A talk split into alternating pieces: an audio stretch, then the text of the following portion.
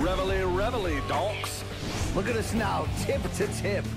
This is our life. This is our passion. That's the spirit we bring to this show. I'm Luke Thomas. I'm Brian Campbell. This is Morning Kombat.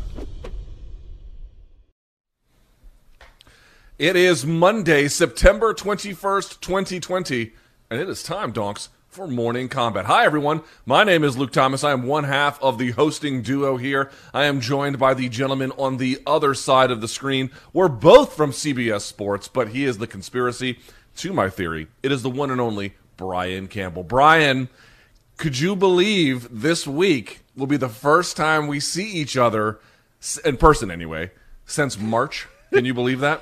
Wow. It's been a long time, Luke, since we've rocked and rolled, and I am fired up. Luke, for all intents and purposes, this is the biggest week of your life, of your career, of your existence on this earth. So shout out to you and the MK merch right now. The new glasses makes you very studious, very William and Mary. And I don't know why your shot is more zoomed in than mine. Maybe Jay can get in on that. But look, guys, this is it. You know what I mean? This may not be a typical Morning Kombat week because of the live events, the double pay-per-view going on. But this is, like we said, Luke, this is the launch, for better or worse. We're going to be hitting you up many times this week, okay? We're going to be banging that drum slowly, if you will. I am so fired up. Once again, welcome to the family. Hope you enjoyed the vacation, Luke. Yep. I'm ready. I'm ready for this, okay? It's Double Charlo. It's UFC 253. I am so – I have feelings, Luke, that are deep in the loins, just bubbling up. Well, you know what? I have not quite the same feelings, but I'm certainly excited. As you guys may know, this weekend is a big weekend for all combat sports fans, as Brian just alluded to. On the MMA side, UFC 253. On the boxing side, it's the Charlo doubleheader. If you guys did not already know, it is worth saying right now, Brian and I, there's essentially two different cards. It will start at 7 p.m. in the East on pay-per-view for Showtime. The first Charlo, Jermall Charlo, brother, will fight. That card will end. There'll be a 30-minute intermission before the next card begins. Again, one pay-per-view price for the both of the cards. The intermission will be Brian and I probably breaking down the last card, setting up the next one. My first debut on pay-per-view. I'm pretty excited. Plus UFC 253. So I want to say this, Brian. We don't know exactly how this is going to go. You and I are going to be doing the weigh-in stream and the press conference stream and that intermission on pay-per-view. We're also going to be bringing you Wednesday press conference stream. We're going to host it. Get ready. You're going to be able to hear interviews with all the fighters, hear us break it down. Friday, check your local listings there, but late morning, we're going to hit you up. We're going to host that weigh-in, get you fired up, and then, as you mentioned, Luke, that halftime show. But that's just the beginning. And there hasn't been a halftime show this good since Shakira and J-Lo. More to the point, we're also going to be bringing you special extra MK episodes this week on top of our coverage of the Charlo doubleheader live from the Mohegan Sun. Some of them may not be live. We'll see how that goes, but all I'm saying is expect a ton of content this week. Both of us will be at the Mohegan Sun by tonight. Now, with that in mind, BC. You want to see a wardrobe malfunction at the halftime show? Pay it, all right? Pay that man his money. Let's go. Double Charlo, 6 fights, 5 title fights. Maybe the 2 most important and toughest fights of the great Charlo's career. This is going to be a great night of action. And, oh, by the way, Luke, we have a box of sex called Adesanya Costa. So this is what a time, right? What a time, brother. For folks who haven't done the math yet, and we'll start the show here in just a second, between the 2 events, the Charlo doubleheader and UFC 253, there are 7 world title fights this weekend. 5 on the boxing side, 2 on the MMA side. It is combat sports weekends basically don't come a whole lot better than this. So we have a lot to do. Now we are going to preview most of that throughout the coming week. What we have to do first, BC, is number 1, if you want to try Showtime, you can try it for free. Go to Showtime.com. You can get a 30-day free trial. If you like it, you can keep it. If not, you can pound sand. If you want sweet Morning Kombat gear like this, go to store.show. That's SHO.com. Plenty of Morning Kombat gear up there. And certainly give the video a thumbs up. Hit that subscribe button. This is the week where MK really sort of launches into its second, third, maybe fourth, maybe even fifth gear. We will see. And I just wanted to jump in there and say a lot of people have reached out and said, hey, remember that show you guys did with Mauro Ranallo and Scott Coker, Morning Kombat Strike Force Classics? You want to find that? There's only one place. It's by subscribing to Showtime. It's got its own folder under that app. That is worth it right there. Get your 30 days going. After you watch that Suge Knight documentary, check in with what MK's doing, relive some Strike Force Classics. Let's do this. Luke, it's finally happening. The head is out, Luke, okay? All this talk, all this teasing, this is the week that you prove whether CBS made a sound financial investment. Do they know I work for them? It's a very sort of, you know, we'll see how that goes. Debatable. It's certainly debatable. All right, BC, we got a lot to get to in the coming week, but first things first, we got to recap the weekend that was. Let's start that now. Over the weekend, UFC Vegas 11 took place. In your main event, Brian, I will go to you first. Tyron Woodley losing essentially via TKO fifth-round injury, but as you know, the story of the fight was that Colby Covington basically walked away with it, especially as the fight more or less wore on. Let's start with the first question here, Brian. Should Tyron Woodley retire? Yeah, 1,000%. You know, we can bring out the Prince Nassim meme and be like, you know, I know it's too harsh. I think he should finish. Unfortunately, he should have finished a while ago. It took us a while to really figure out. Whoa, whoa. Hopefully people didn't hear that same echo I did in my ear. It took us a while to figure out, was that one bad night against Usman? Was that two bad nights against Gilbert Burns? No, it's over. Unfortunately, it's over. Tyron Woodley, as Dana White basically alluded to, he should be done. And I know in this case, Luke, there is that whole thing about the rib injury, the broken rib. And I'm not saying that's not legit, right? But that did happen somewhat later in the fight, and it just comes to a certain point where you can't lean on that as some sort of crutch or excuse, and I'm not necessarily saying Tyron did, to try to say, look, that fight could have gone differently, or really the rest of my career could go differently. It can't. His fighting spirit has been extinguished, Luke. It's not that he's not a real man and not a warrior. I mean, look, he took punishment against Gilbert Burns, and like he patted himself on the back this past week, he did go 5 rounds and finish the fight. But the point is, he's not willing to pull the trigger anymore. He's not willing to risk it all and find out what he needs to do in order to win these fights. It's like he goes in there, Luke. He tests the temperature of the water. He says, I'm not going to be able to win this fight on my own terms, so I'm just going to survive. And that doesn't work, certainly at the elite level. That's how you're going to get yourself hurt. And to be even more critical, because this is our job, that's how you produce really boring fights, which for the most part, this fight was, even though, to be honest, Woodley did let his hands go more against Colby than I think he did against Kamaru and Gilbert Burns combined. It's tough for me to see this, because I've been on the Tyron bandwagon for a while, okay? There are very few, Luke, extended championship reigns in this promotion's history. This is why we need to bow down at the altar of the John Joneses, Amanda Nunes, GSP, those type of fighters who've been able to package wins over such a long period of time. Tyron Woodley had a great welterweight title run. I don't want to hear it from anybody. A great one. He figured out how to beat all of these fighters in that 4-5 defense run that he had by beating them at their own strength. But he's not that guy anymore. And I love him. I want to give him historically the respect he deserves as one of the better champions in UFC's modern history here. But it's not only over, Luke. It was probably over in round 1 against Usman. We just didn't know it. Something happened during that stretch. We could say the rap album. We could say the TMZ show. We can say a lot of things. He's also in his late 30s. You can get old overnight. It can be physically or it can be mentally. And I think more than anything, this is mentally. He doesn't want to be there in there anymore, Luke, and I don't think he should be. I mean, people talk about how boring the Woodley versus Maia fight was, and I'm not here to endorse that view, but I am here to say it is certainly a perception among some fans. In that fight, Tyron Woodley landed nearly 60 significant strikes. I don't think he landed 60 combined in the last 2 of them. Here are some of the numbers here. I mean, he might have hit 60, but barely. The last 3 fights were all 5-round fights, right? 34 strikes he landed against Usman, 28 against Woodley, 34 against Burns, 34 against Covington. He got his guard passed in total 12 times during the course of those 3 fights. He's been taken down 8 times in the course of those 3 fights. He had a submission attempted against him for the first time, really, in his whole, I think, UFC career. No, I think Till attempted one as well. That's it. Just the one there. In any event, you're seeing numbers here in terms of his record low output and then record high output of his opponents. We have seen this in boxing a little bit more readily. When someone is at the end of the line, what is some of the trademark sort of tales that you can see, the signs that this is time to hang it up? And usually it's an unwillingness to offensively engage. They just stop throwing. The one that always comes to mind for me, I don't know why, but it sticks out in my mind, Brian Campbell, is Kermit Cintron. You could just tell at the end there, he just didn't want to throw anymore. And it's not like Woodley has been battered through the course of his career. Even in this fight, he didn't get battered. Covington scored less significant strikes than Burns, who scored less significant strikes than Usman. In some ways, it was maybe one of the better performances, minus the fifth-round injury. But the key here is he just doesn't have a willingness to offensively fight.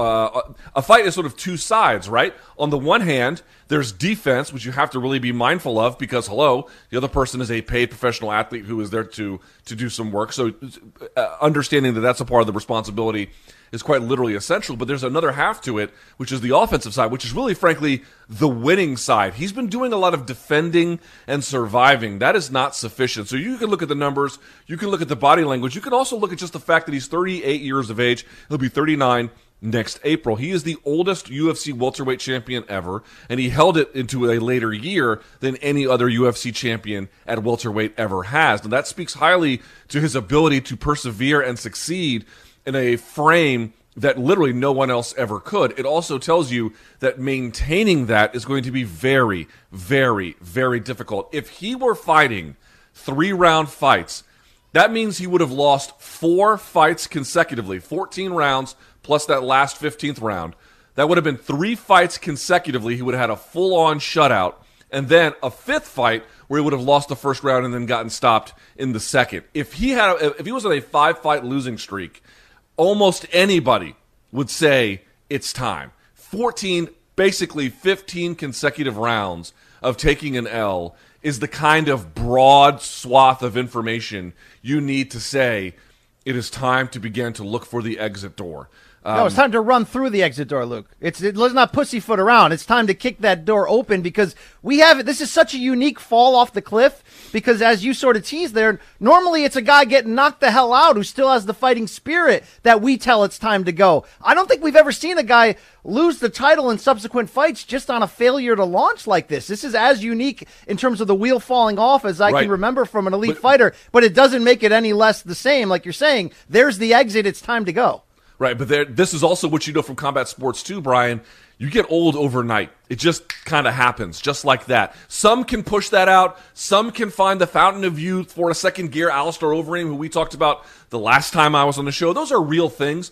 But in general, when you get old in this game, you just get old quickly, especially in a hyper-competitive division like 170 pounds. Listen, I believe you can make a very clear case that Tyron Woodley is the 3rd best UFC welterweight champion of all time. I would put Matt Hughes ahead of him based on the record of accomplishment, and certainly St. Pierre. But I think he probably is ahead of Pat Miletic, who would be the other sort of obvious choice there. That is a very, very, very good run. But the run has come to an end here, and it has been probably insulting to him to see what has happened in the last 2 fights before this one. Well, now we're adding injury to insult. This should not be able to continue anymore, and even Dana White said as much. Now, Brian, we go back to you. What about the other side of the equation? Colby Covington, again, didn't have the same output, at least from a statistical standpoint, that Gilbert Burns did. Certainly not as much as Kamaru Usman did. But he also got the injury stoppage, which, he was putting pressure on him. I'm not sure how much you can credit him for that, but hey, he was winning that one walking away. He is ranked number 2 currently at welterweight. Should his next fight be a title shot? It shouldn't, but it should be something that's arguably just as good. He should fight Jorge Masvidal next, Luke, and I'd be perfectly fine if it was a pay-per-view main event. I don't need an interim title thrown in there, but I think both would understand you're fighting for a chance to fight for a title. I'm glad that Dana White stuck to his guns and more or less affirmed that it's still going to be Gilbert Burns getting that shot at Usman. He deserves it. I don't want to hear the Leon Edwards arguments until he beats a top 5 guy, even though he's won 17 fights in a row. But I think that makes the most sense because Colby fought great. He did exactly what he had to do. Avoided the big shots, never got into any kinds of trouble, and just did what he does, which is grind.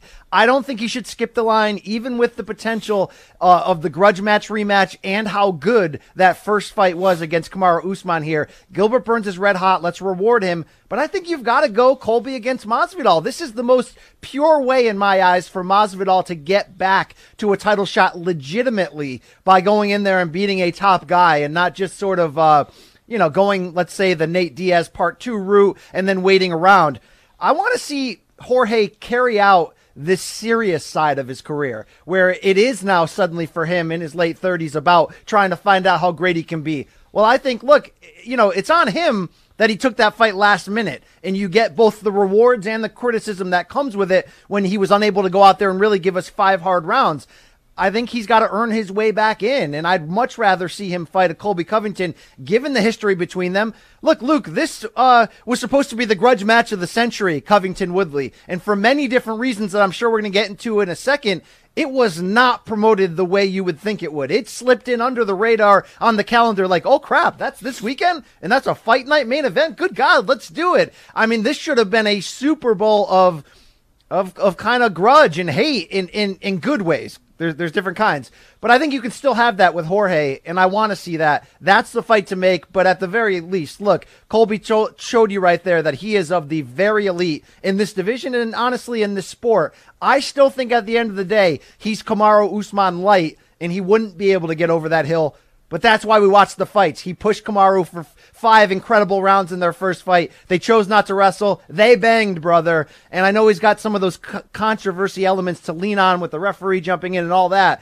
Mm-hmm. But I want to see him earn it and get back there. This was a huge first step against Woodley, but now he's got to do it, in my eyes, against a big one in Masvidal. Let me pitch it right back to you, which is to say the following. I don't really disagree with anything you're saying. Look, you can't go wrong with Colby versus Jorge. And frankly, if it comes to it, you can't really go wrong with Colby versus Kamaru, too. Now, I'm not saying that that's the best way to go, but he is ranked number 2. You saw them have this exchange post-fight on the ESPN Plus show. Obviously, he's a worthy adversary. Their first fight was actually kind of fun. So there's a lot of reasons why you could get away with that. But let me ask you this, Brian. We're all kind of banking on the idea that it is Kamaru Usman, and maybe, in fact, it will be, but we at least have to consider the possibility that it won't be. So what would you say should be next if Gilbert Burns wins? Because if you burn Colby versus Jorge, Leon's still waiting on a fight. Gilbert might not be able to get back into rotation very soon. You're kind of taking away a contender for someone who might need it, because I don't have a desire, short of some crazy circumstance, to see an immediate rematch between Burns and Usman if Burns wins in some kind of fairly legitimate way.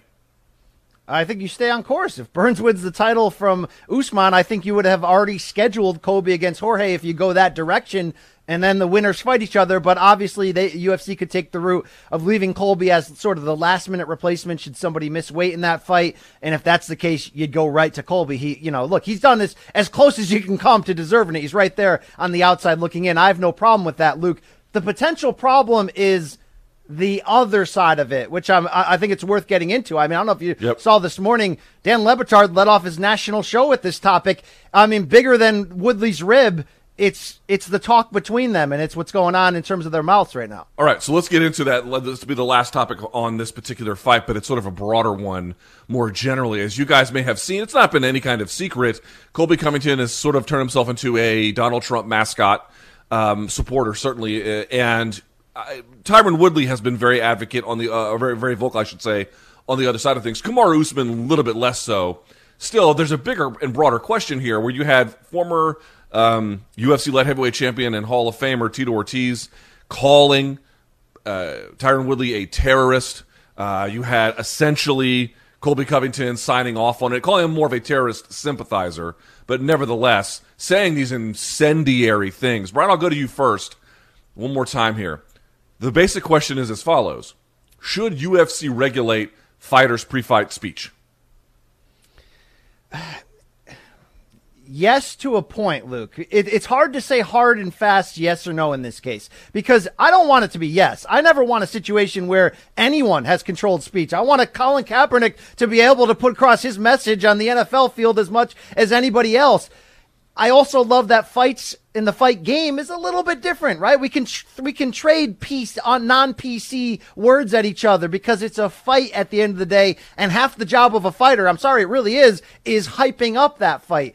I do think, though, there are lines and limitations where If the UFC does not want to step in, then there are potential pitfalls and results of the conduct. And I think it goes back, Luke, to the debate you and I had back in the day on the great MMA beat when Conor McGregor and Khabib Nurmagomedov were going back and forth. They got into the religion, it got into Khabib's wife, and it got to a certain level. And Luke, this was after UFC 229 when they had the attack in the cage, where I remember you and I asking each other, you know, is this too far? Should Dana step in? At that point, we both agreed yes, and there was a reason.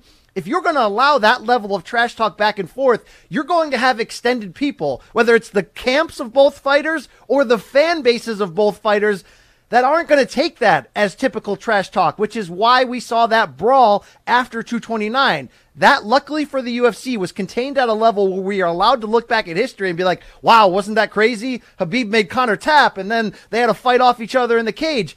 But let's not forget how freaking close that came to being the NBA Palace brawl. And I don't care what you call me in response to that. I'll soy boy for up the nines for this. I was in the crowd and Khabib's manager got tackled onto my laptop there in the front row of the media section. And ish was wild. People were jumping in from the crowd. That almost went into a full-on thing that the UFC would never want, right? You would never want fans to have fear of entering into an arena that they could basically be involved in the violence. So when I say that there is a limit, it's a soft yes. UFC has to put in some element here, because if a fighter wants to take a political stance, that's on them, right? As much as Dana wants to be like, we don't want to talk about COVID in the UFC. We want this to be a safe space where you can come in and not deal with the headlines of the real world and just focus on fights.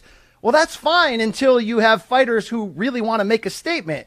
And I know it doesn't look great, Luke, and it shouldn't, that the UFC happens to support the same cause that Colby does. So there's no problem in letting him run his mouth on the mic. I do think there's limits, though, when Colby has the kind of speech that he did both before and after this fight that seemed to go further than politics. When he's saying, I hate Tyron Woodley because he stands for everything I hate, like the BLM and all that, I think you're crossing a line into areas of hate. And it's not that I don't think someone should have a space to give their own stance on politics, religion, on life, on treatment, on anything, right? You want to make that stand, it's up to the UFC to pull the microphone eventually and give you that space for as long as they will. Just like when fighters get on the microphone and try to call out their sponsors, right? We go, the announcer goes, okay, that's it. Great, great talking to you. Good win. There's a limit to things.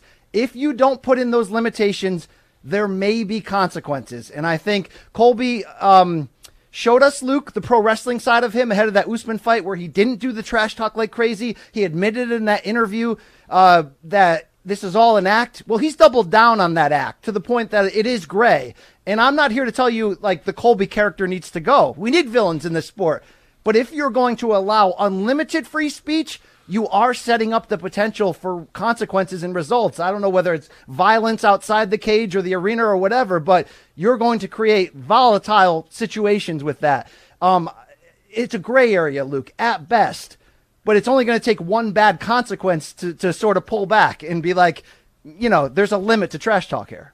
I mean, it reminds me of the debate around big tech, right? These platforms like YouTube and Facebook, and they allow these provocateurs, essentially on either side, to say incredibly inflammatory, often totally false, outrageous things.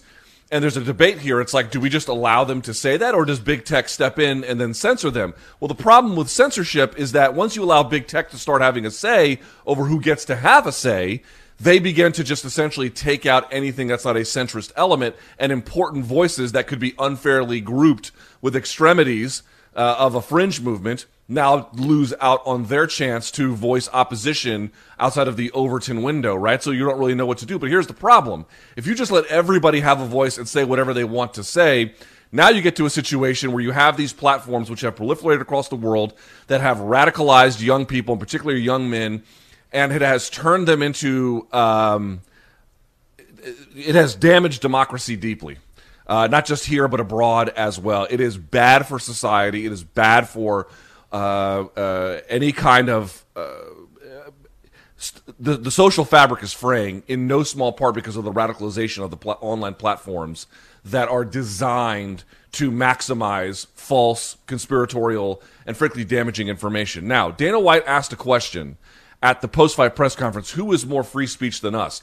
I would like to give an answer to that. When it comes to fighters saying what they want to, it is very true that they are very hands-off, perhaps to your point, Brian, to a fault. On the other hand, when it comes to criticism about the UFC, they're a little bit more like North Korea. This is an organization that is blackballed unapologetically, multiple reporters from multiple legitimate outlets. They made people sign COVID waivers, although I think a lot of that has gone away.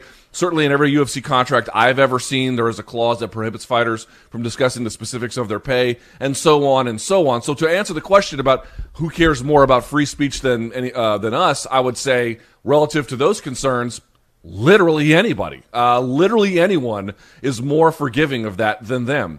The reason why I think that they let the fighters say what they say, remember, there's one key piece of the information here that's worth keeping in mind, BC, which is that on the books, the code of conduct is still there. They have previously fined fighters like Nate Diaz for anti-gay slurs. You can agree, you can not agree, but it did, in fact, happen. They have completely moved away from that. Why? The reason why they're so pro-free speech is not because they have some genteel idea about Madisonian politics and the way things should be in a free and equal society. It's because you begin to blur the line between independent contractor and employee, and they don't want to get sideways with that when they already have this lawsuit ongoing that appears to be headed in the plaintiff's direction. That's going to be the former fighters suing them for money. So what is the right answer here? Let me explain something to you very quickly. If you call Tyron Woodley a terrorist, there are two problems with that. Number one, the only people who can do that are profoundly stupid and totally unencumbered by the facts. That is a reckless, absurd, fact-free assertion that does not deserve to be taken seriously, except for the second part, which is that it is incredibly dangerous. You keep letting people do stuff like this, and somebody is going to get hurt. I don't know if it's Tyron Woodley. I don't know if it's tomorrow. You allow rhetoric like this that is not merely dangerous because of what it says, but what it says is also totally false.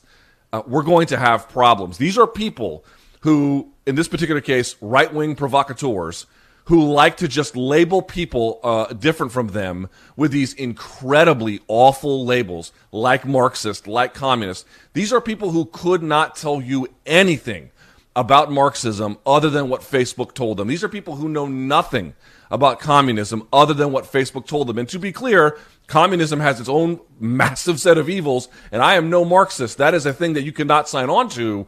But we're talking about deeply ignorant people sharing profoundly stupid ideas that also happen to be very, very dangerous. The UFC does need to step in when it comes to that. I don't know if they need to fine them or throw them in jail. I'm not suggesting that. But having a word with them might be a good idea, because this is a path to a very, very, very bad place.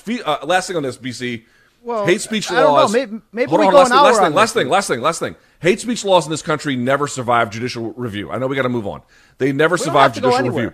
You can't pass laws, or even as a private entity, rules about this. They won't survive in court. I'm not suggesting as much. I'm not calling for anyone to lose their job. I'm not calling for anyone to be fined. But a level of decency, a norm that you stick to, if you lose sight of that, you are in big, big trouble. And we are tumbling down that hill at record speed. Right. And it's tough. It's a gray area when, again, UFC and Dana White are extremely pro-Trump. So anything Colby does with the red hat on, it starts to look like they're backing that as well. And by the way, just so we can say this, Colby talking to Donald Trump on the phone is like a fun viral moment as far as I'm concerned. Sure. Colby, though, on the microphone going level of terrorist, and basically, I mean, look, there were some things he said that almost sounded straight up hatred of black people. And I know, and that's just the way it is. And that's how it can be perceived. And I don't think that's any different, Luke, than somebody, a fighter after a win, holding up a Bible and saying all gay people should burn. It's kind of stuff that if you're a brand, and the UFC is, you've got to determine what is smart and right for you, both financially and in terms of the message that you're sending that will affect ratings. And right now, it's easy to throw a lot of shade at UFC because Colby and Dana are sort of on the same side of this, but you got to be crazy super careful. And you know, Luke, the second that this would affect a major sponsor, you'd see a tightening. You'd see a, you know, and I want to ask you straight up, Luke, Do you think it would be okay if Dana and company went the opposite level and said, forget this crap? No, we're only talking fights inside the Fight Sphere. We're not losing sponsorships. We're not starting fights. We're not doing anything. We fight. We talk about fights in here. I don't want to hear about your politics, your sponsors, your religion, anything like that. We may have to get to that level if this keeps up and it breeds something, Luke. Again, I don't think passing rules, I mean, they already have the code of conduct. They just don't enforce it. Beginning to enforce that again, I think, gets to a very bad place, both for them and, frankly, the sport. You are right. This is combat sports. People have a right to be rude and mean and, frankly, awful to each other. What they don't have a right to do is, and I'm not saying we've gotten there yet, but if we keep going, we will. What they don't have a right to do is endanger health and safety. You don't have a right to do that. And to the extent that we get to a point where we allow this kind of climate to get worse, we are headed to a bad place. So all I'm suggesting is, having some kind of norm respected, if at all possible, is a much healthier way to go. Now, let's move on. We'll come back to Khamzat Chimaev in just a second, but we have to do this, BC. Over the weekend, there was a boxing main event. Erickson Lubin getting back to action, winning via unanimous decision. Now, it sets him up for the winner of the next weekend's Jermall Charlo and then Jason Rosario fight. Okay, BC, did you see anything based on how he looked that gave you a feeling, no matter who it is, Charlo or Rosario, he's going to look good against them? I think it showed us that he can be competitive and probably will be against them. Obviously, the larger picture here, Luke, and the concern you have is Erickson Lubin's chin as strong as the rest of his game? Look, he's only 24 years old, and he's a southpaw with big-time power, yet he showed you against a difficult out in Terrell Gausha, who, if you make a mistake against, he'll make you pay, that he can be poised and box. And over 12 rounds for the whole, you got to be impressed at what Erickson Lubin showed you. But it's hard to overlook, of course, that 10th round when he did get clocked with a right hand and was wobbly. He recovered well. His legs were there. But when you mix that with the way we saw him get knocked out by one punch against Jermall Charlo in 2017 in his first title fight, maybe it came a little bit too early in his run, whatever. He's won 5 in a row since then. I think it's not wrong to have a little bit of concern and say, does Lubin have the chin for this level? We can only find that out in the ring. He passed this test. And maybe it wasn't the most exciting fight because that's Gausha's style. But I got nothing for respect, Luke, for the way that Lubin went in there and stayed poised, didn't overextend himself, led with his jab, went to the body, did all the things he needed to do, and, oh, by the way, hurt Gausha really bad in the 12th round and seemed to be on the verge of a stoppage. He's going to not be favored against either Rosario and Charlo, and shouldn't be, but by locking up the WBC #1 contendership here in the mandatory title shot, he's going to be in play to have a shot in that fight, and that's all you really need at this point, Luke. He's a growing fighter. A lot of those skills are coming on the fly. I love a lot of what I see, but don't overlook that warning sign, though. Here's the deal. When he lost to Charlo the first time, what happened? He got knocked out, not quite cold, but something pretty close to it, in the first round.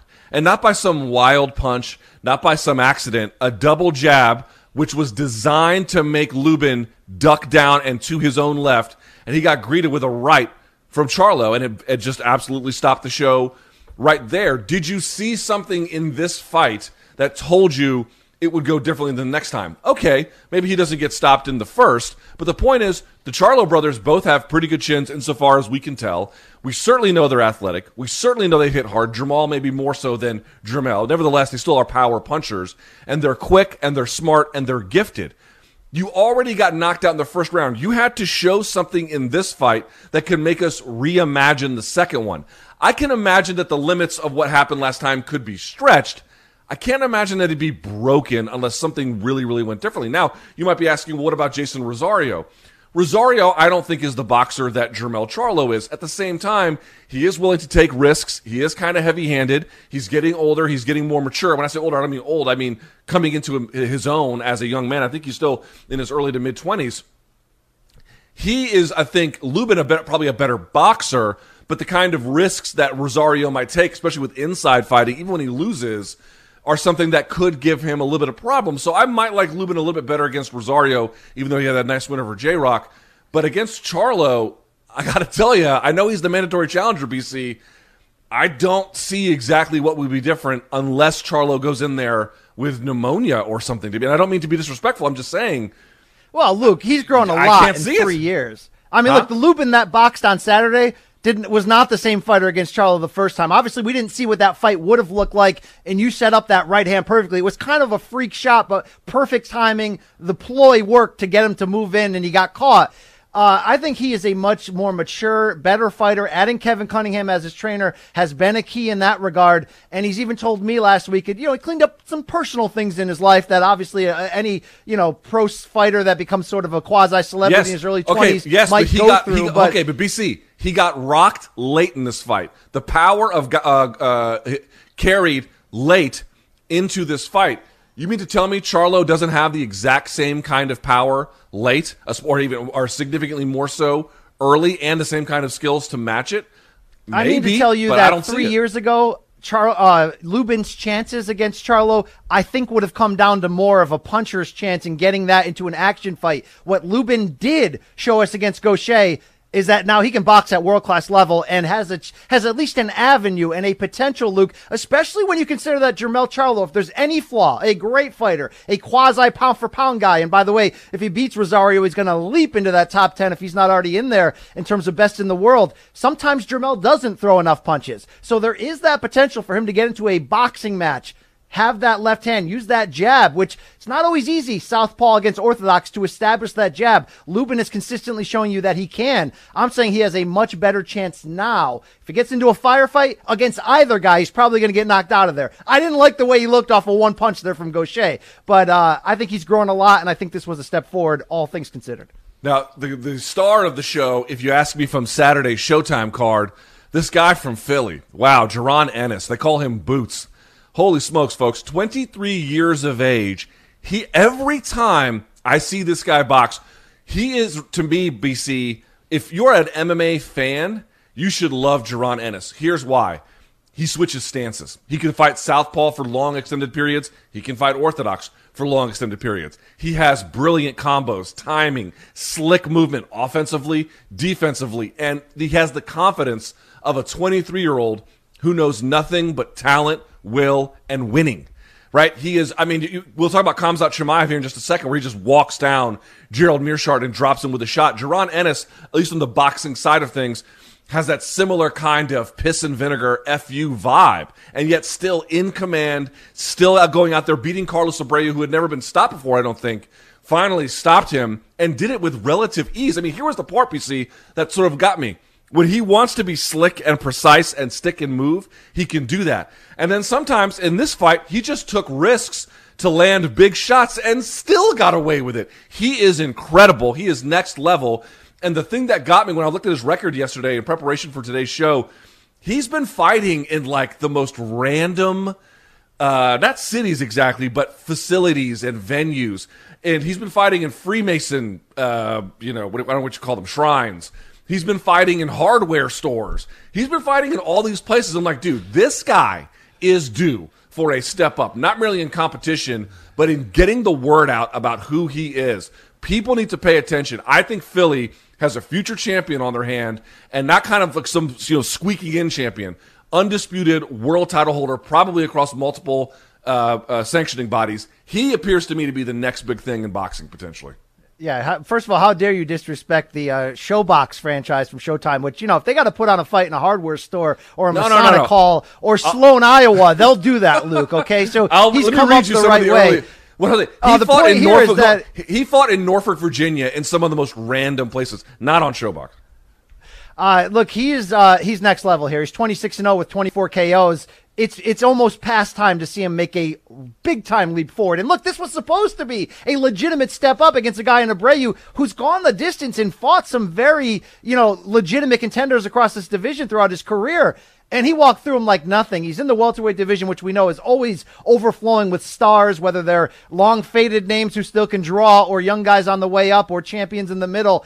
I can't wait to see who he gets matched with, because you mentioned – He both took chances in there and showed you his skill. He has such next-level skill, command, and really a confidence and poise in there, Luke, that he's able to create such highlight reel moments because there's so much sophisticated movement to his setups there and his feinting and all the things he does that he can put fighters in such a difficult position off balance and then come with the boom and absolutely destroy them. I cannot wait to see what happens when he does step up to that upper elite level. He's only getting better by the fight. I said it on Twitter. I meant it. It's a destination television when Boots Ennis is there. And obviously under the PBC banner, there are no shortage of fun matchups you can make in the 147 division. Yeah, he leaped through the screen. He won Saturday night, Luke. Brian, you ever been to the PA, the Pennsylvania Sheet Metal Workers Hall? Because Jaron Ennis has. I think I worked there, by the way, in 2005. Yeah. He fought at the Masonic Temple in Norfolk, Virginia twice, and he fought at the Howard Theater in 2017 here in D.C. I didn't even know they were putting on fights at the Howard Theater. Okay. Is that where John Wilkes Booth shot your president, Luke? That's a little bit more downtown. Okay. Let's go back to UFC Vegas 11, Khamzat Chimaev, BC. Holy smokes. And I got people who were shitting on me on Twitter when I was like, this guy's different pre-fight than Khabib because he's got knockout power. Fight starts, 17 seconds later, he knocks out Gerald Meerschaert, one shot. I had a lot of apologists in my mentions after that, BC. I really enjoyed that moment. But in all seriousness, the question goes to you, sir. Okay, is it time to say the hype is real, it's deserved, time to get on the hype train of Khamzat Chimaev? Yeah, buy all the stock, Luke. Buy it all, right? We still don't know what we're not going to know until he gets pushed into that deep end of the pool. And that's a reality with any star. And I know in recent weeks, in fact, after Khamzat's last win, we were like, let's be careful. Let's not create another Sage Northcutt, Johnny Walker. But I think if we're going to make the Johnny Walker comparison, and by the way, shout out to Johnny Walker for getting a win this weekend and putting the train back on the tracks. There's a demeanor inside of Khamzat Chimaev that I think is as impressive, Luke, as what he's doing inside the cage, whether it's taking you down and just grinding out your soul or showing you that flash light switch button power to knock a guy out cold. It's that he's wired to be a champion almost right now, and it's very rare throughout history when you see that those Conor McGregor types on the way up where you're just like, there's just an extra glow coming out of them. It's a level of confidence. It's a level of sort of on star power that's yet to fully develop, but is waiting to leap forward. This guy calls out everyone. He doesn't care. He's got a great look. He's got a great persona. I think that's what separates him from somebody like Johnny Walker, who came in there with A-plus athleticism and seemed to accidentally walk into some spectacular knockouts and obviously got figured out a bit. And we got to wait and see who he's going to become. Now, look, tomorrow you can put Khamzat in there with a guy who seems to have his kryptonite. The problem right now, Luke, is I don't know what this guy's kryptonite is because, it's not just the offensive force. I feel like he's way more mature than he should be at this point. He's way more confident than he should be at this point. And you put all that together and you get a very dangerous man who is a cold-blooded killer and is going to go in there and just take people apart. Demian Maia is the right fight, most likely. Let's see him against another style, another sort of out in here. But the Gerald Meerschaert types, if he can cut through them like nothing, Luke, then, why are we fooling around? Let's match him very tough. Let's even go past Maia. I don't want to get this guy ruined, but it looks so good to be true that I have to find out. So the reason why I thought he might have real KO power was, one, he had dropped a lot of opponents previously, right? You could go back and look and see there are times where he gets the takedown by virtue of his knuckle game, which was kind of interesting. But the one fight that stood out to me on the regional scene, you can go and watch it on YouTube, was at Brave CF 23. This was about April, about a year ago when my daughter was born. He beat a guy by the name of Ikram Aliskerov. Ikram Aliskerov was, I believe, a world champion in combat sambo. And what was noticeable in this fight, BC, was that Aleskarov stuffed all of his takedowns. He couldn't get him. Now, the fight did not go very long, 2:26 into the first. Before half a round, he shut down the takedowns completely of Khamzat Chimaev. That is also something to note. Maybe there are going to be some limits to his takedown game. But what ended up happening was Khamzat just decided to, I think he even did a switching stance, if I'm not mistaken, but at welterweight, threw a feint, got the hands down from Aleskarov, and then knocked him out with basically one shot just like this. Here's what's interesting about Saturday. This was at middleweight. So his power, one-punch power, up a weight class was enough to knock out a guy like Gerald Meerschaert, who, by the way, yes, he's been finished in the first round before, but only by TKO by Ian Heinisch. Eric Anders defeated him via split decision. Kevin Holland, split decision. Jack Hermanson submitted him, and then Thiago Santos beat him, but not until the second round. I mean, this guy put a punch on him that those guys basically couldn't, or at least at a bare minimum, didn't. For his power to go up like that at a weight class that he's not necessarily best situated for is shocking. So do I think the hype is real? To an extent, yeah, I suppose I do. The only thing we haven't seen yet, to your point, is we don't know what we don't know. Demian Maia is going to pull guard. How does he deal with a guard player? Or how does he deal with somebody who can stuff his takedowns but has better striking than Aliskerov? Or what does he do with somebody like maybe BC or Colby Covington who doesn't play games and goes to try to take him down? How does he react to those things? I don't know. But here's what I do know. When he's a bully, he is appointment viewing in MMA. Some of the most exciting times in a fighter's career, if not the most exciting, is when they're on that way up the ladder. Because every fight, they keep making you reimagine what's possible. I remember the rise of John Jones just that way. And Khamzat's not there yet, but you get that same kind of feeling when he goes and does stuff like that. Yeah, he's a tank rolling down the street, Luke, and I can't wait to see who runs in front of him. That's really where we're at right now. And, you know, the Khabib comparisons at times, you know, you can see why. Same area of the world they're from, but he's such a – and, look, we love Khabib for almost having sort of the anti-personality, right? So quiet and he'll smash you and all that stuff. The fact that Chimaev is almost overwhelmingly – you know, charismatic in certain regards. There's so much potential here. If I'm the UFC, I echo what Dana sort of teased. Let's get him back in Abu Dhabi, you know, in a couple weeks. Let's figure this out, Luke. Let's make this happen. All right. So lastly, before we move on to the Michael Chandler point here, very quickly, any thoughts about Nico Price and Cerrone? Do you have any major takeaway from that? It was weird, right? It was weird. You know, it's not that I'm against the respect shown by both. It was certainly weird that Nico Price overly celebrated the joy of a draw against a guy who I know is a legend, and he rightfully kissed the ring and gave Cowboy that respect. But, you know, a guy who'd come off 4 straight defeats, and, you know, we really should be talking right now whether he should be going the route of Tyron Woodley as well. And to see him so excited and looking for a rematch. And, look, you know, I like when they're talking about their kids. I like the good moments there in the Megan O'Leary interview. That's all great. But I saw Cowboy Cerrone, Luke, who it's time. It really is. Or at least it's time to say, what the hell are we doing? You and I have rightfully criticized in the past few weeks Anderson Silva's booking by the UFC in his 40s. Cowboy, I think, is really in that same territory. There's no reason to feed him to any guy. And I know, look, this had the potential to be an all-action masterpiece, which it wasn't, right? But it did. Nico Price in the cage is crazy. This could have been great. But I think for Cowboy Cerrone at this point, if he wants to keep going, let's give him Clay Guida. Let's give him Diego Sanchez. Let's give him that level of matchmaking, and let's completely give him the victory lap, because the ship has sailed as well for him, Luke, on the idea certainly of him being a contender, but even being the type of guy that you use to get over other guys. I don't want to see that. He doesn't pull the trigger the same way. I cringe when he gets hit.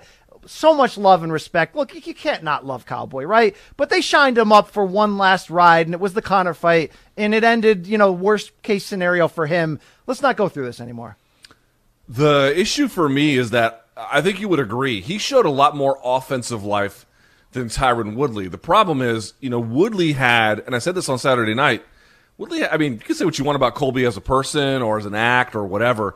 Dude, as a fighter, he is a very worthy adversary. I mean, that's, you know, the number 2 ranked welterweight in that organization.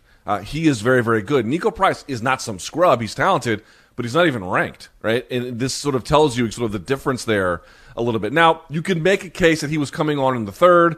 You can make a case that I thought he did beat Pettis in their rematch, but, you know, in the end, the judges disagreed, and certainly here it was a majority draw. You didn't look good early and sort of had some moments in the middle. I'm just saying, while I think he needs to look for the exit door, BC, and he's had a ton of miles, the fact that he's willing to throw the way he is, to me, says you don't have to rush him outside the door, right? Because every subsequent defeat is getting worse for Woodley, to the point where now he's breaking his ribs. Certainly, Cowboy's had a gazillion injuries, but he did put on, I think, something of a spirited performance, at least relative to what Woodley did. So, to me, there's a little bit of a difference there. Now, Speaking of sort of top contenders and some names we appreciate, UFC made big news last week, and we're finally getting a chance to discuss it. Michael Chandler signed with the UFC, but here's the deal. His first fight, he's going to be, as I get to the side here, his first fight is going to make him a backup, basically, to either Khabib or Justin Gaethje if one of them falls out. Now, UFC tried to make him, or give him a fight against Dustin Poirier. We'll talk about that in just a minute. But first, BC, you like Chandler to the UFC, A, and B, in his first fight as a backup? Yeah, look, it's weird. I don't want to crap on this more than it deserves. And I by the way, Patricio Pitbull had a great tweet basically saying that's the guy I knocked out and now he's your big signee and you're making him a backup. I don't love the backup thing. Him signing with the UFC is great. At 34, we've talked about it before. He is on one hell of a run. He deserves this. Bellator made their decision. UFC made theirs. And I think it was the right one for all parties, all three, UFC, Bellator, and Chandler. I can't wait to see him fight everybody, Luke, basically in the top 15 and beyond. That's the type of fighter he is.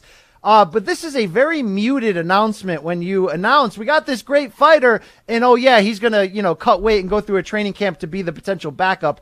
You could have accomplished that same thing by giving him a damn fight, right? On that same card, you can give him a Paul Felder or Kevin Lee, somebody in that category. Heck, Luke, if you wanted to, you could give him somebody worse, one that you'd almost be assured he would win and still use him in that same regard as the potential main event backup. And if he filled in for either Khabib or Gaethje, obviously, it's must-see TV. It's violence. It's action. It's everything we want to see. I don't want to harp on it too long. I don't think they disrespected him. I just think this is a little bit muted to what it could have been.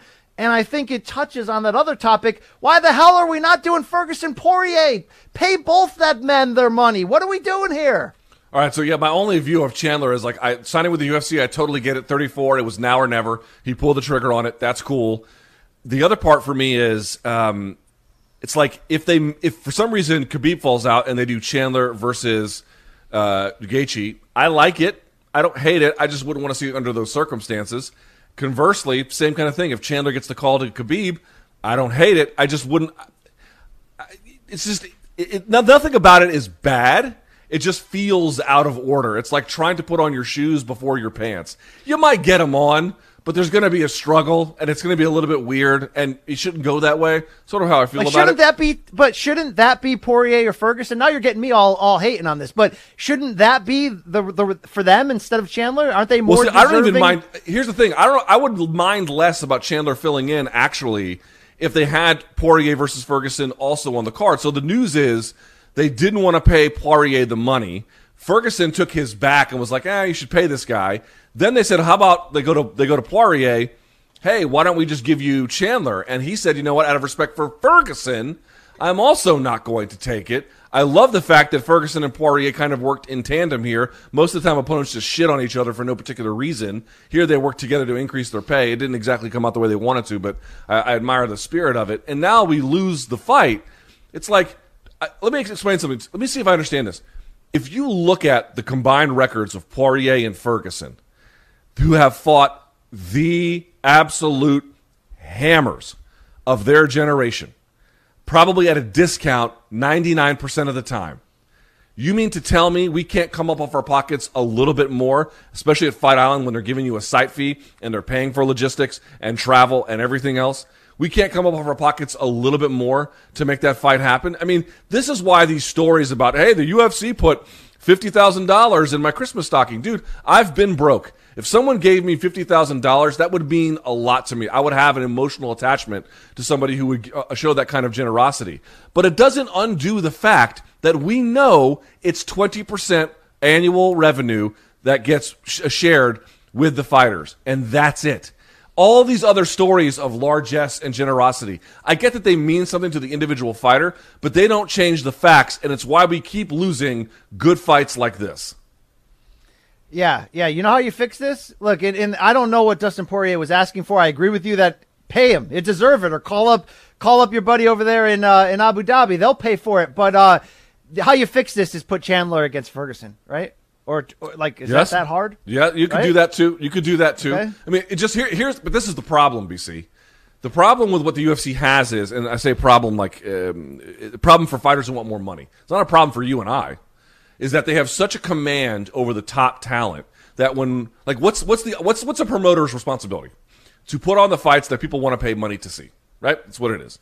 So what happens is they have such a command of the market, essentially, that if one of the guys falls out, they can sub in somebody else, and it's a really good fighter. To your point, they could just go Ferguson versus Chandler, and everyone would be like, well, it's not exactly what we were looking for, but who's going to complain? Because, hey, that's a phenomenal contest, and the fans are kind of conditioned to substitution, especially in this COVID era where, you know, things are falling out left and right.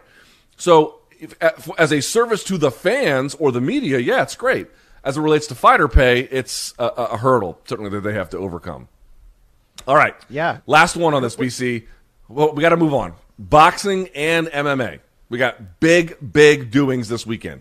As I mentioned, between the two cards, I should say three, sort of, between the two events, let's say, you've got 7 world title fights. All right, BC, which one are you looking forward to the most? Which one is everyone sleeping on?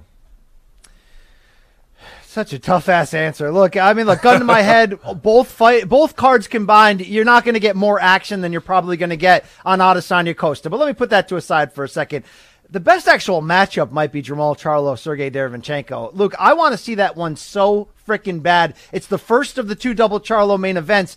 And look, when you compare the resumes of the two Charlo brothers, Jermall is a little bit more proven against elite talent. It's because Jermall moved up to middleweight and because of the boxing politics, if you will, where he'd been on a certain side of the street where there wasn't access to as many elite 160-pounders. He's looked great and blown away Hugo Centeno and you know, getting the decision over Matt Korobov, and he's won some tough fights. But Derevchenko offers Jermall Charlo the stamp fight, the absolute, you are a legitimate fighter if you walk in there against that killer and come out on top and defend your title. We've seen Derevchenko against the very best in the world at middleweight, losing a split decision to Danny Jacobs and losing that close as balls nail biter with Gennady Golovkin that really was in the discussion for your fight of the year last year, and deservedly so.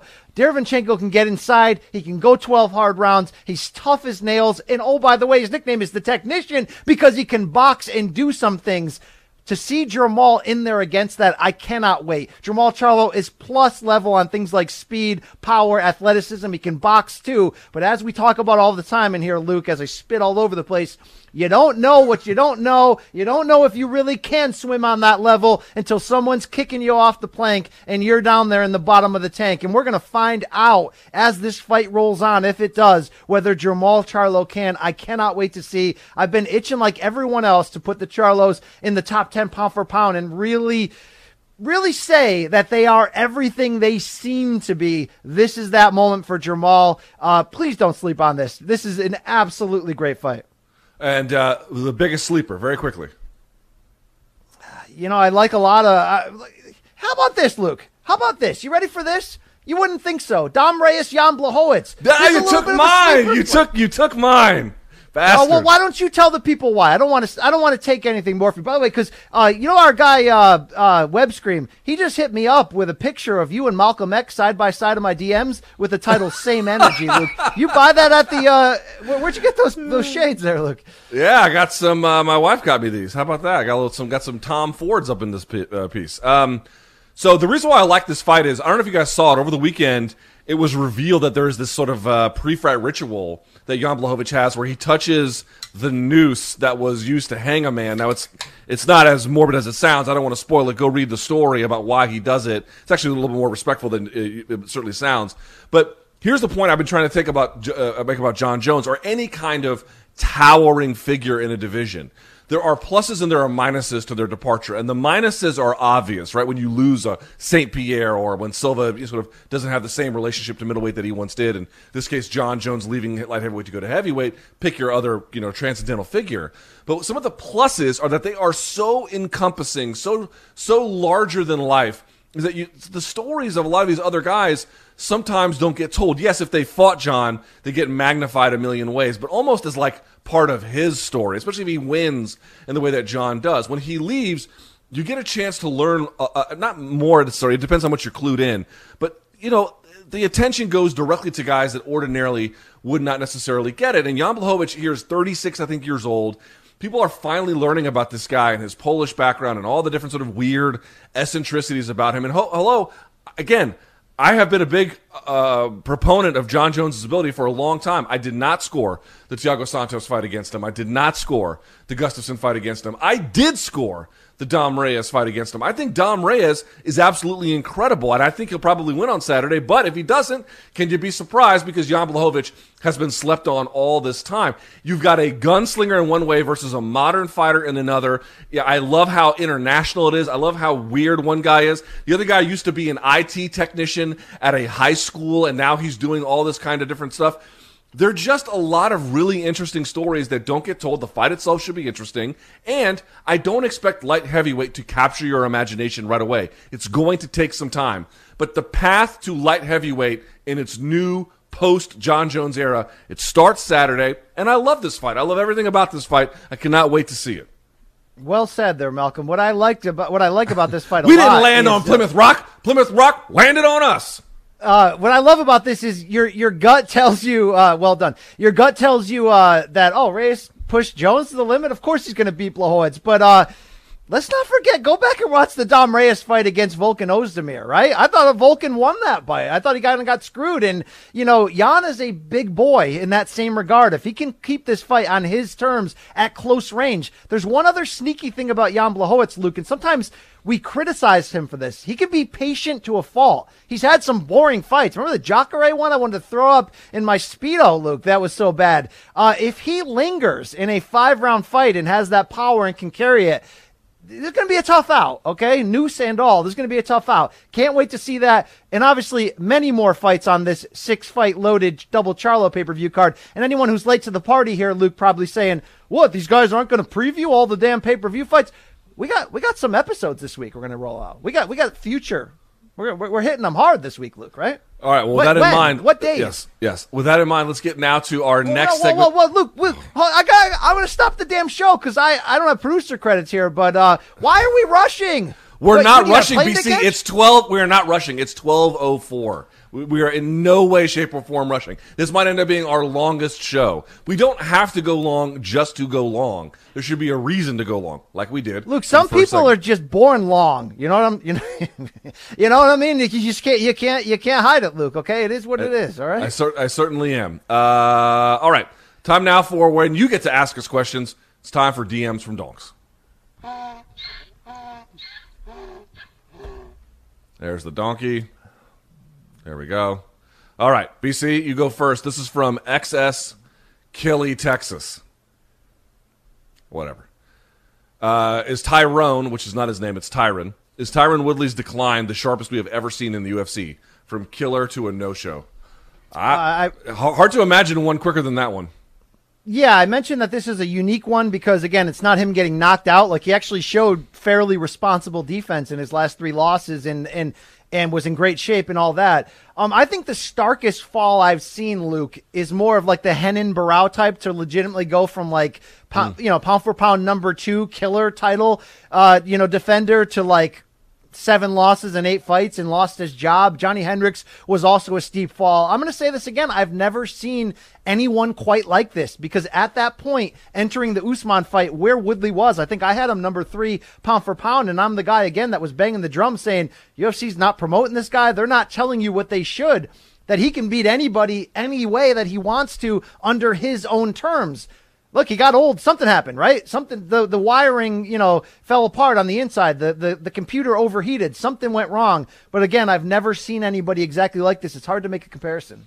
Yeah, I mean, here's the thing. It's like Henan Barrow had all this hype, and Woodley was well known and hyped, but not in the same way. Remember, he was knocked out in his last Strikeforce fight against Nate Marquardt. Now, he came back and then he beat, I think, Jay Heron.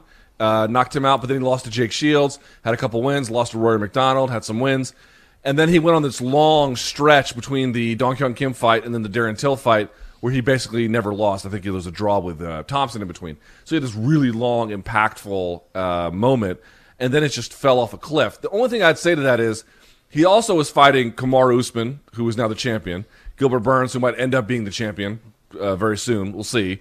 And then Colby Covington, who also could be champion and was the interim champion. It's not like he's fighting scrubs. Like, if they bumped him down could he get right maybe? I don't know. It's certainly worth considering. The only thing I would say is I've never seen anything like this. I agree with you. And B, it's the age is sort of the complicating factor here. He was so athletic and so talented. He was able to do stuff at a moment in his career when most fighters are done. And now that he's in the past that stage, there's no more magic to make up for that. It's you're sort of stuck with what the position is. Hey, all right. Yes. Luke, hold on here, Luke. I know you're rushing to go somewhere. I know you do have to actually catch a plane today. Yes, I have a flight to catch, but by all means, make me late. What? Jay, are you still here, Jay? Jay's working from his basement today. You don't have a camera there, Jay, right? Yeah. Oh, wow. No, hey, guys, look, it's Jay. It's the back of Jay's head. Jay, is that Jay or is that Skrillex?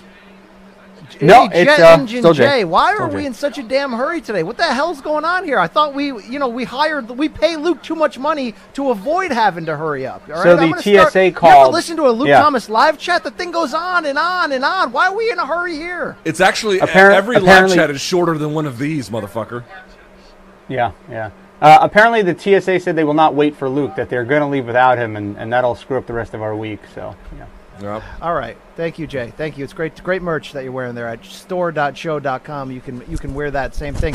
Luke, I did want to ask you. We mentioned it was a muted promotion for Woodley and Colby. In fact, I didn't see Colby do any interviews once that fight was official. He did one with MMA Fighting right before it. I didn't see him do any until like a day before the fight. Do you want to explain what UFC did with that press conference where it was an undercard press conference on Wednesday, and then both Colby and Tyron came out for like separate 3-minute scrums. And look, and you know, Tyron took that moment and did Black Lives Matter to everything, and that's fine. But that seemed to be a calculated move by Dana. No, I didn't read into it the way that you read into it, but I can't say that you're wrong.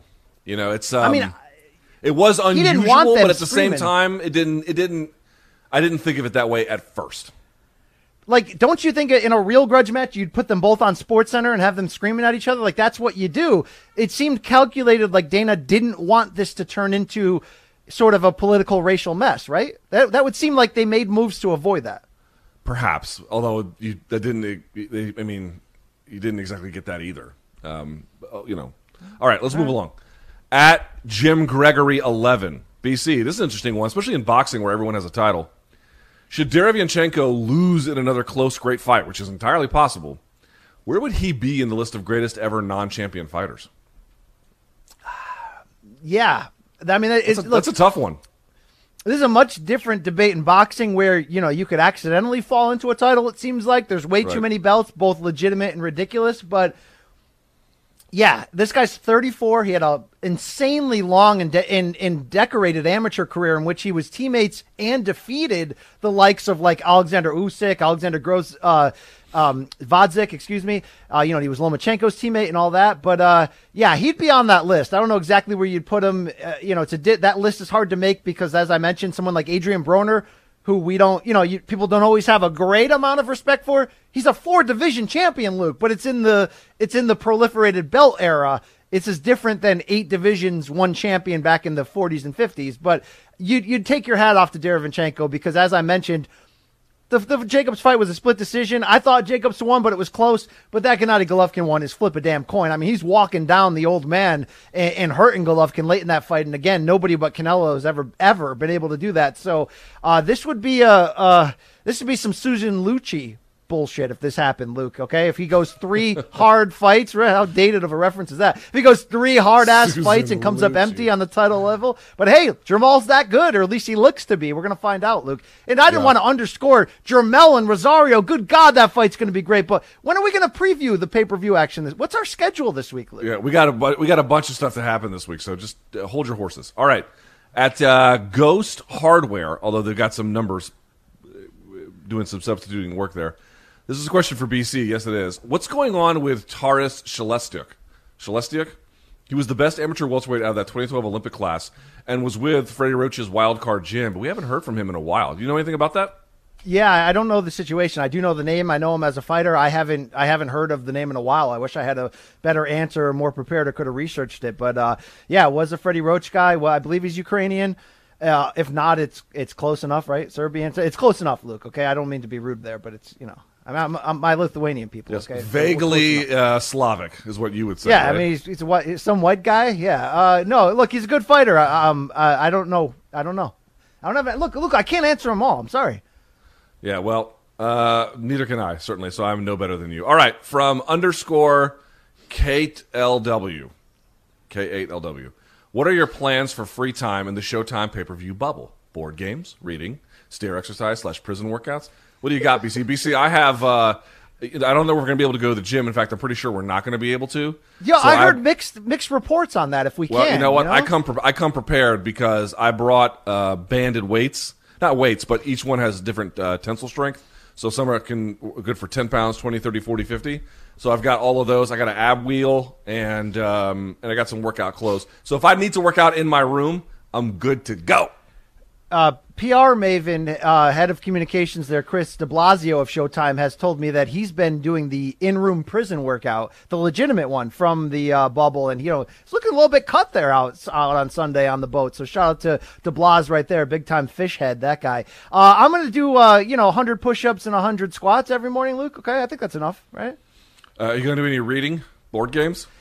I'm going to bring books but never read them, and I'll probably be on YouTube each night watching 90s NBA playoff games in full. That's what I do, all right? And, no, you should be with me podcasting every night is what you should be doing. That's the real answer. That's what we're going to do. Luke, what are we going to do? We're going to get a case of beer, we're going to get some edibles. What are we going to do? End up arm wrestling naked? What's going to happen? I think we should, I don't want to declare for the audience what we're going to do, but if it's up to me, I'm going to podcast every night, including tonight. So we'll see how that goes. You're going to podcast tonight? Wow. All right. After Dark with Luke. No rules, baby. Yeah? That's right. The Fight Sphere Episode 1, bitches. All right. And last but not least, from I Heart Demeat. I don't think that's what it means, but I'm going to say it this way. What would be more damaging to the show? A Conor McGregor-like sexual allegation against either Luke, Brian, or Jay. Jay most likely. Or yeah. Or B, Brian actually becomes well-read and vegan. Does that mean becomes, or that means that Brian actually is, and it's just hard goddamn work making something this pretty look this ugly, right, Billy Ho? Right? That's another interpretation. What do you think? Jay getting hemmed up for, masturbating at the bus stop. Let's bring in Jay. Jay, can you come in here, please? I can't wait until the allegations come out against No Escape. That we were thinking you guys got Lou Pearlman for years, right? You lost your money and your innocence. Maybe it was you guys doing that to others. Maybe. Do you know what I would have given to get Lou Pearlman? That's the dream. That is the dream. Instead, wow. I got Ron Johnson. Nobody's ever heard of Ron Johnson or No Escape. So here we are. Yeah. I don't even know who Ron Johnson is, but I know from that name what he did to you. I can tell you that. I love that. I love that Jay's on record saying, "I wish I got Lou Pearlman." That is gross. Wow. I mean, 7 days a week. Why do you think Lance Bass wanted to go to space? Right. All right, BC. Fucking A. Answer to the question, please. What would happen if you actually became vegan and like a big time book reader? Would it fuck up the vibe?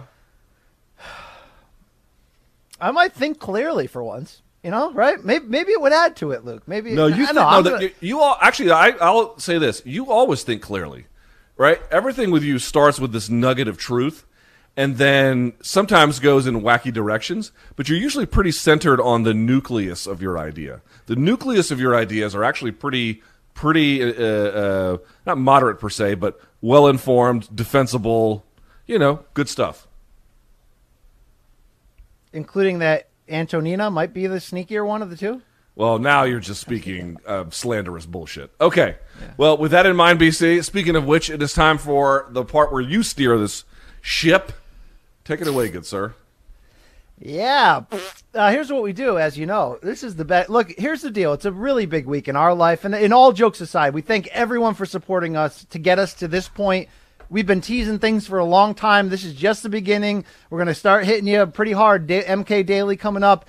And, yes, we will be there on the halftime show this week. Double Charlo Saturday night, Showtime pay-per-view. So I wanted to hit you, Luke, with a double pay-per-view edition of Have You Seen the Shit? We scour the globe, the good, the bad, and the ugly, the highs and lows. Luke, I took some flack last week. People say I pussyfooted Rashad Evans and indoctrinated him into a fight heavy. Have you seen this shit? Not enough dong, not enough drunk chicks, not enough, you know, fat people. Would you agree with that, or you didn't watch it? I didn't watch last week's show. All right.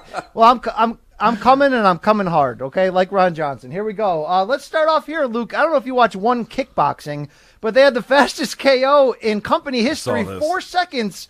Watch Kapitan, wow, send Penchanog to hell, Luke. Look at that shot, right? It's like an opening bout from the Kumite. Yes. I think Shatri just emailed you to let you know that this was the most watched highlight in global history, Luke. 78 billion people watched it live. Can you believe that? And it helped cure COVID, this highlight. It was great. Yeah. So shout out to that man, Capitan, right there. Hey, let's go to Bellator 245. This is a little bit more than a week ago, but I forgot about this one. You know, Alex Easy Polizzi, Luke? Look what he did to Rafael Carvalho. Slam. Oh! Let the boys be boys, right? Yeah. Wow. Yes, that's some pile driver right there, right? No, I don't think so. Is it? That can't. Shout out to Jay for throwing up that graphic. Yeah, Jay just fucking everything up. Yeah, but wow, that Luke. I don't care if you tuck the chin. That's gotta suck, right? Yeah, it has to suck balls. All right. Hey, let's go on. What's this promotion? ACA? Is that Russia? I think so. Oh, check out this up kick, Luke, from the deep dark ones. That's the old Musasi on Jacare and Dream win right there. Yes, the man's name is Lam Ali Nagiev, and he did the up kick from Hades on Imanli Gamzathanov. Wow, Luke, that's heel right there, bro. It's a heel turn. If you've got a beard without the mustache, and your name has V's and Z's in it with also Arabic names, you are not to be trifled with. No, not in the streets. I will third world your ass, and not on the mat there, Luke. Okay, thank you. That is fantastic. Luke, speaking of kicks to the head, check this out from your world. Football. Look, we got football highlights here. This can't be legal. Oh, he did the old Higuita scorpion kick, sort of. Oh, my God. Who is that? Bach. Who's employee number 8 right there? I don't know. I don't know what league this is. Is that Kaka, or is that guy just shit? All right, let's get out of here. Hey, Luke, let's go to Dorm Quad Backyard Football. You want to see the greatest kick return in backyard football history? Check out this fella. Whoop, whoop. I just Bermaned you there, Luke. Wow, look at this guy. Wow. Luke's still on it, rumbling, bumbling. Look at this. One black dude, 50 white guys. Not one of them can get the job done. Amazing. This is shirtless tackle, and he's making dudes run into each other. This is like Michael Vick against the damn Vikings, right? This is great. Somebody just shot a dog. This is not good. All right, I've actually lived this experience. One time we were playing tackle football with some friends of mine. This was like, what year was this? I was 8th grade. And we invited one of the kids who was an actual running back on the football team to come play in the park with us. Yeah, bad idea. He fucking ran all over us. It was terrible. Yeah. You know how many girls this guy banged after this game? This probably. How many of these guys had girlfriends? Because that's the answer. Yeah. Let's get drunk here, Luke. Let's see drunk moves of the week. This dude is the guy in all the Archie comics who's all muscled up, who kicks sand in the face of all the losers. Luke, I don't know what you call this, but I want to learn. In fact, if you want to do this in your hotel bubble, I'm down. Check out this fellow with the 40-ounce. And they got a, is this a beer bong? What is this, Luke? Does that work? They're lighting the top of it. There's a hole in the bottom. And look at this dude take 40 ounces to freedom right in front of us. I can't tell if I'm horrified or amazed or aroused. I'm definitely aroused. Look at that, Luke. Whoa. I want to try that. I'll do that on camera, too. That is fantastic. Whoa. Now that, ladies and gentlemen, that is awesome. That's somebody the official. DM us this is the official drink of this show, right there. Yes, should the champagne of beer is 40. I like that highlight right there, Luke. Actually, not a 40 if it's not malt liquor. Just so you know, but okay. All right, hardcore DC. No. I know the guy personally. He's been to my house. Who has the? This is true. Guinness Book of World Records largest 40-ounce bottle collection.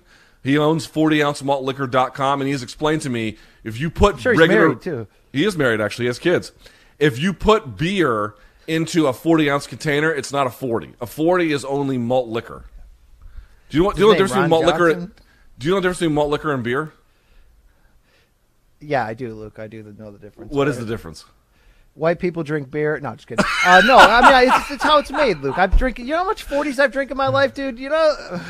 The difference is that in the fermentation process, they add sugar to the beer, basically, so they can up the amount of alcohol they can stuff into it, hence the name malt liquor. That's why you can get, like, you know, ridiculously high percentage alcohol relative to what normal beer is.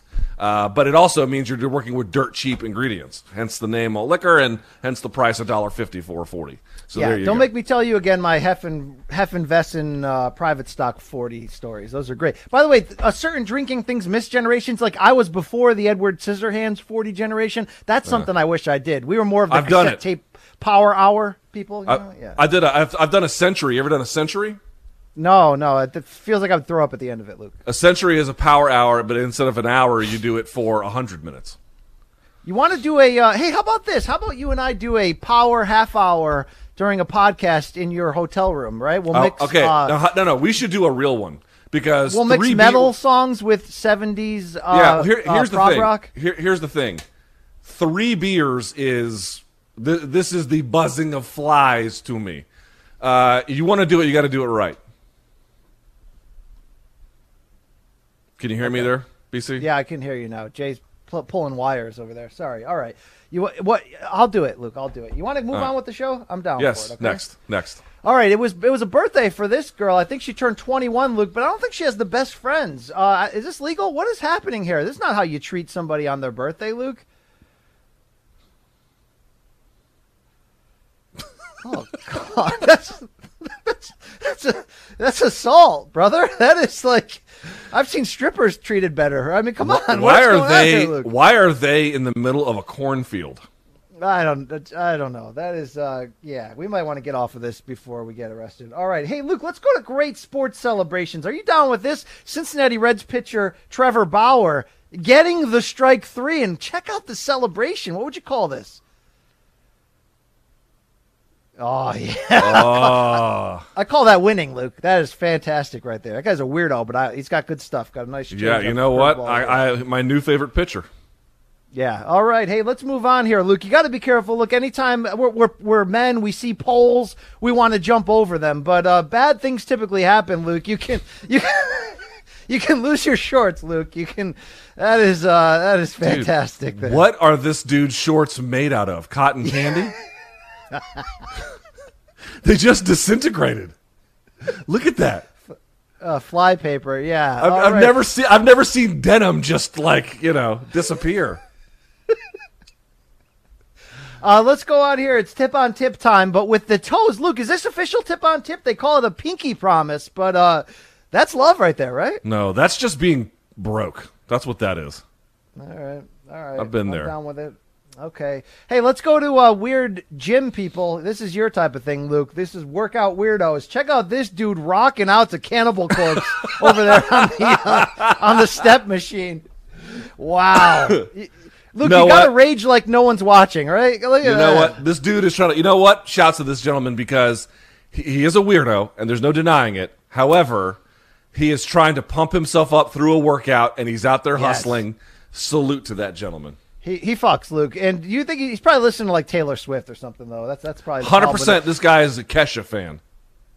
No, come on, I'm a big time Ketchup fan. So why don't you, Kesha, you fucking dad. Sorry, Luke.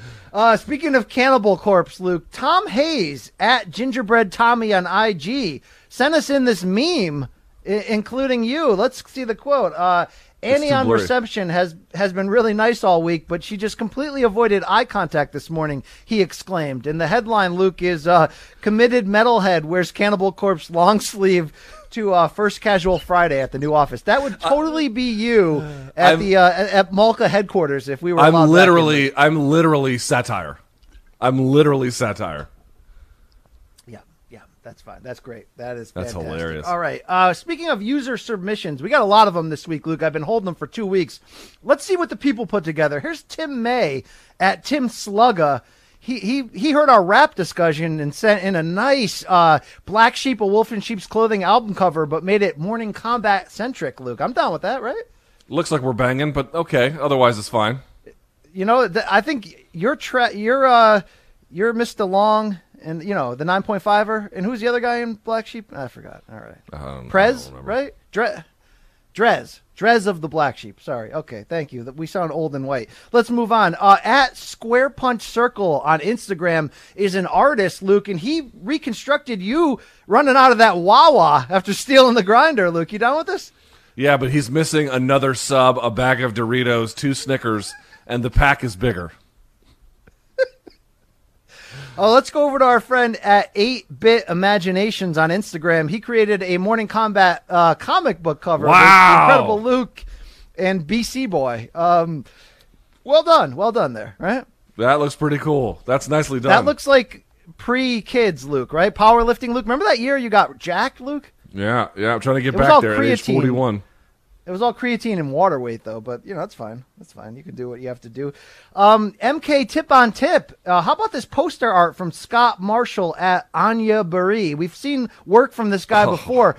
Morning Kombat Extended Edition, Luke, if you know what we're talking about here, right? This could happen this week in the bubble. You never know, right? Dude, no? This is uncomfortable. Yeah, at best. But well done there. And at Greg All 31, and that's Greg with 2 G's on Instagram. Luke, he had the broken Morning Kombat mug that he got in the mail last week, so he decided to pose with it while wearing a brokini and watching our show on his TV. You down with Greg Alt here or what? You think this guy's got a girlfriend? Yeah. I mean, look, he's got tats. He kind of looks like he hunts on the weekends. There are states in this union where that'll get it done, Luke. That right there will get it done, all right? You know what? He is committed to the bit. God bless this gentleman. Yeah. We got one more from D. Piercy's Comics. He sent in an animated drawing of you, Luke. Wow, that looks underslept and angry. That's pretty much right on, right? Did he get this from the Van Gogh Museum in Amsterdam? Luke, is that art? Are we art? Yeah, Luke. Yeah. I'm a microscopically as talented Van Gogh. That's who I am. He made it with his Etch-a-Sketch while sitting on the toilet. All right, here, Luke. Let's check in on Abuela this week. We actually picked this up off the camera on the dresser of your daughter's room. Abuela helping you guys out so Mr. and Mrs. Luke Thomas can go on a date this past week. She's putting the baby into the crib here, Luke, using the stepladder. Abuela, oh, God, no. Luke, she's eliminated from the Royal Rumble. That's it. Wow, yeah. Okay, the baby did not recover, Luke. That is amazing. It kind of looks like your abuela. I like that. All right. You don't even know what my abuela looks like, MFer. You know what? If I come to D.C., I'll do a podcast with abuela. We'll do it in Spanglish. It'll be fantastic. Our street fight of the week, Luke. Let's go down to Miami Beach on Collins Avenue between 9th and 10th Street. Ooh. Oh, God, Luke. This is good. I don't know if we're effing or we're fighting, but I'm in for both, Luke. This is great. Wow. That's a topless chick right there. You know who who filmed this? Billy Corbin of the Dada 5000 doc. You know that guy, right? Wow, I'm amazed. I thought for sure the old thong was going to get walloped. She did a number on her, huh? Oh no. So the lady with the free breasts, she did a number on that lady. She pulled off her wig. I don't know if you can see that. Oh. And now she's like, "Oh, you guys over here want some of this?" Oh, what? Oh, and now here's her problem, though. Now she's getting served, okay? Yeah, all right? Yeah. She got a little too greedy. You know, Colby can beat Maia, but he goes in there against Usman. He's in trouble. You know what I'm saying, Luke? This is what happens here. You got to know your limits, you know? Yeah, this is, wow. Okay. Imagine just walking down the street. I mean, that's Miami, Luke. In fact, you know what? Actually, she took the fight to everybody. I'm going to say, I'm pretty impressed. And look at this, Harai Goshi. Is a hell of a drug, no, Luke. Not exactly. Wow, you know, I'm amazed. But Luke, that's Miami on a Monday morning. Let's check out Miami on a Tuesday night. It don't get any weirder, but I don't know if you've been down there, Luke. It's not a regular place. Check out what's going on in the middle of traffic right here, Luke. Yeah, right? Wow. Luke, that girl will dance for money, for honks. Is she going to start peeing? Look at these guys making it rain in the middle of traffic. Look, this is great. We got to move there, right? Yeah, we got to be like Dan Lebatard and take the show to Miami. What are we doing? MK Miami Nights. That would be great, right? Rather than the damn Mohegan Bubble. All right. Luke, we got a couple more for you. This week in Corona, airplane etiquette. I thought you would like this. I hope these two get Corona.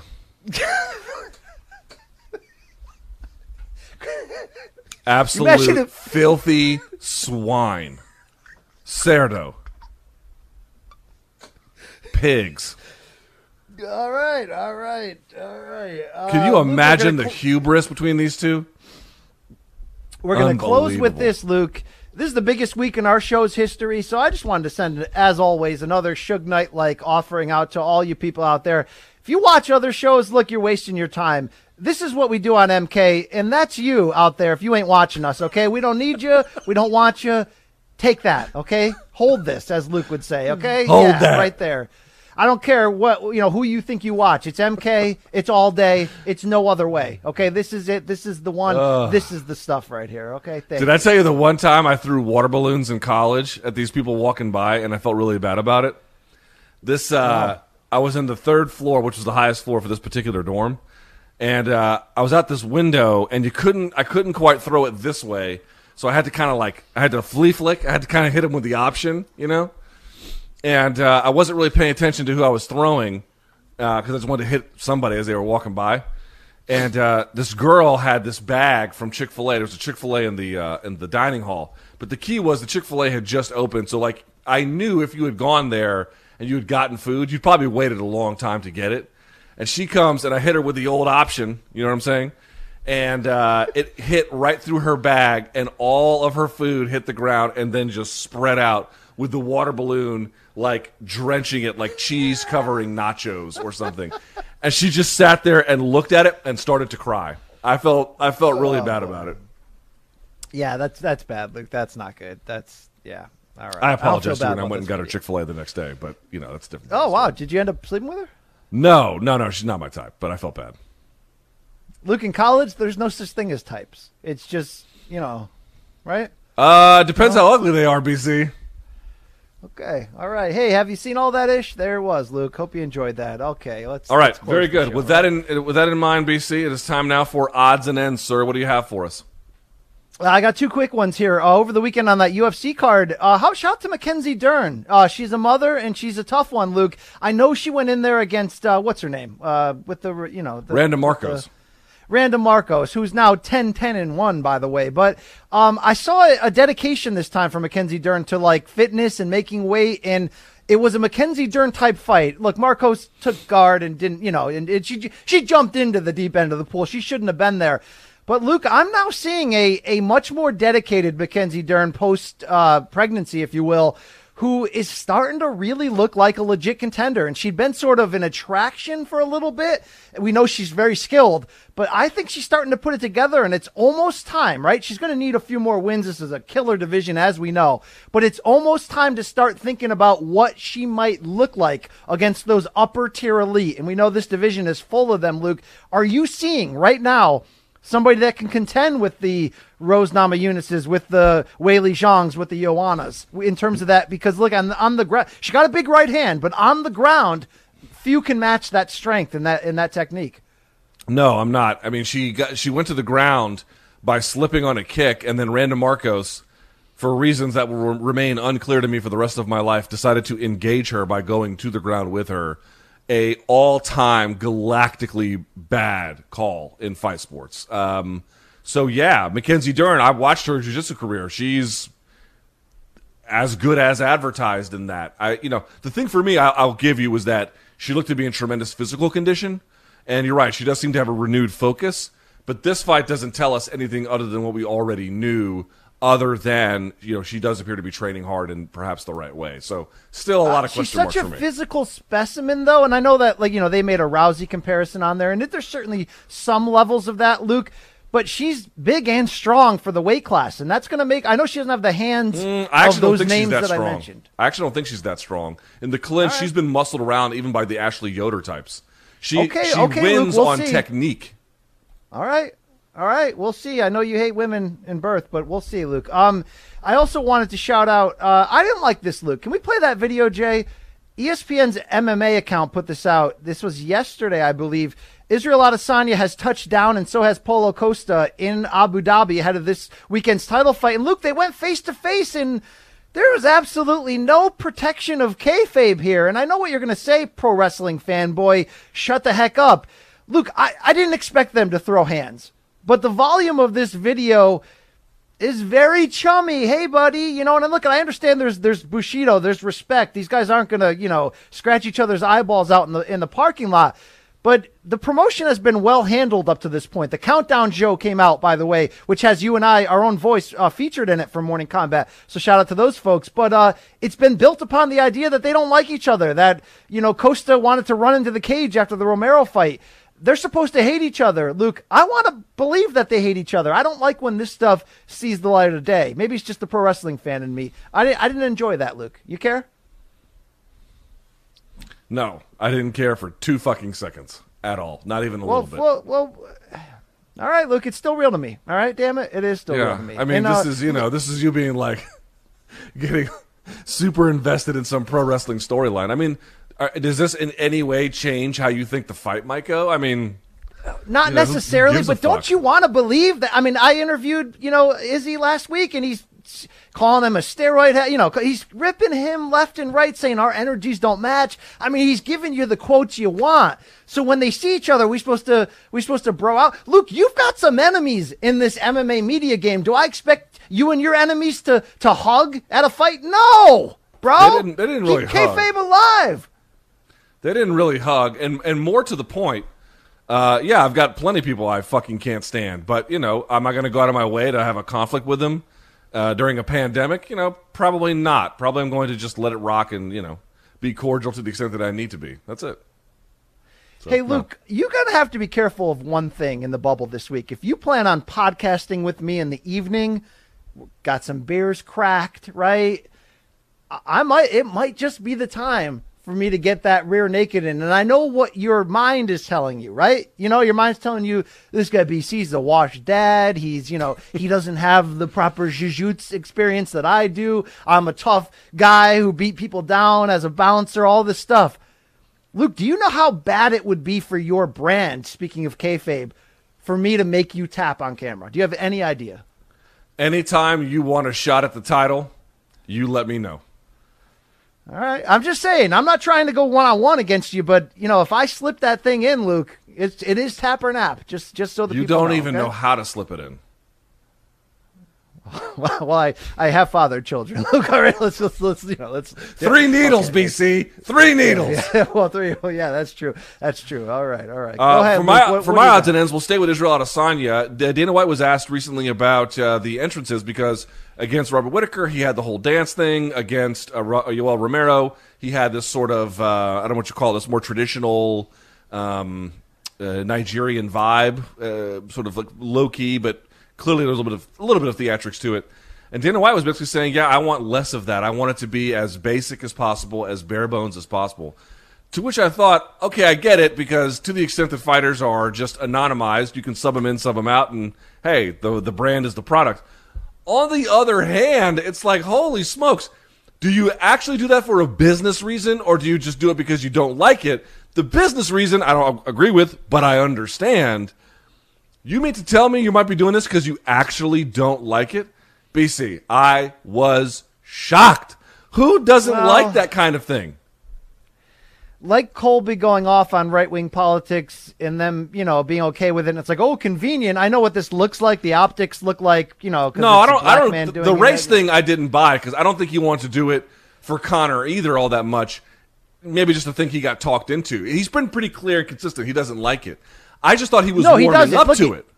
It's kind of like the uniform deal, right? Like, you know, they want to keep it streamlined. I mean, it's like, look, in the NBA, right? You got one sponsor on the shoulder, but that wasn't there for years. It's a very streamlined look. I'm, again, not against uniform-wise that they keep it that way. I would like the fighters to be allowed to do a little, you know, it doesn't have to be pride or anything like that, but I would like a little bit more showmanship in there, Luke. So I'm against him being against that, but I don't think it's anything more than that. It's just annoying. All right. Hey, that's Luke, can we shout out? Can we shout out a great friend of the program, Greg Kelly? Yeah, I guess we can. Okay, number two in your scorebooks, number one in our hearts from the Outcry documentary on Showtime. He was wronged. He talk about perseverance and grace and he's an impressive human, Luke. He just signed a letter of intent for a full ride to play football at Eastern Michigan, correct? Eastern Michigan, yep.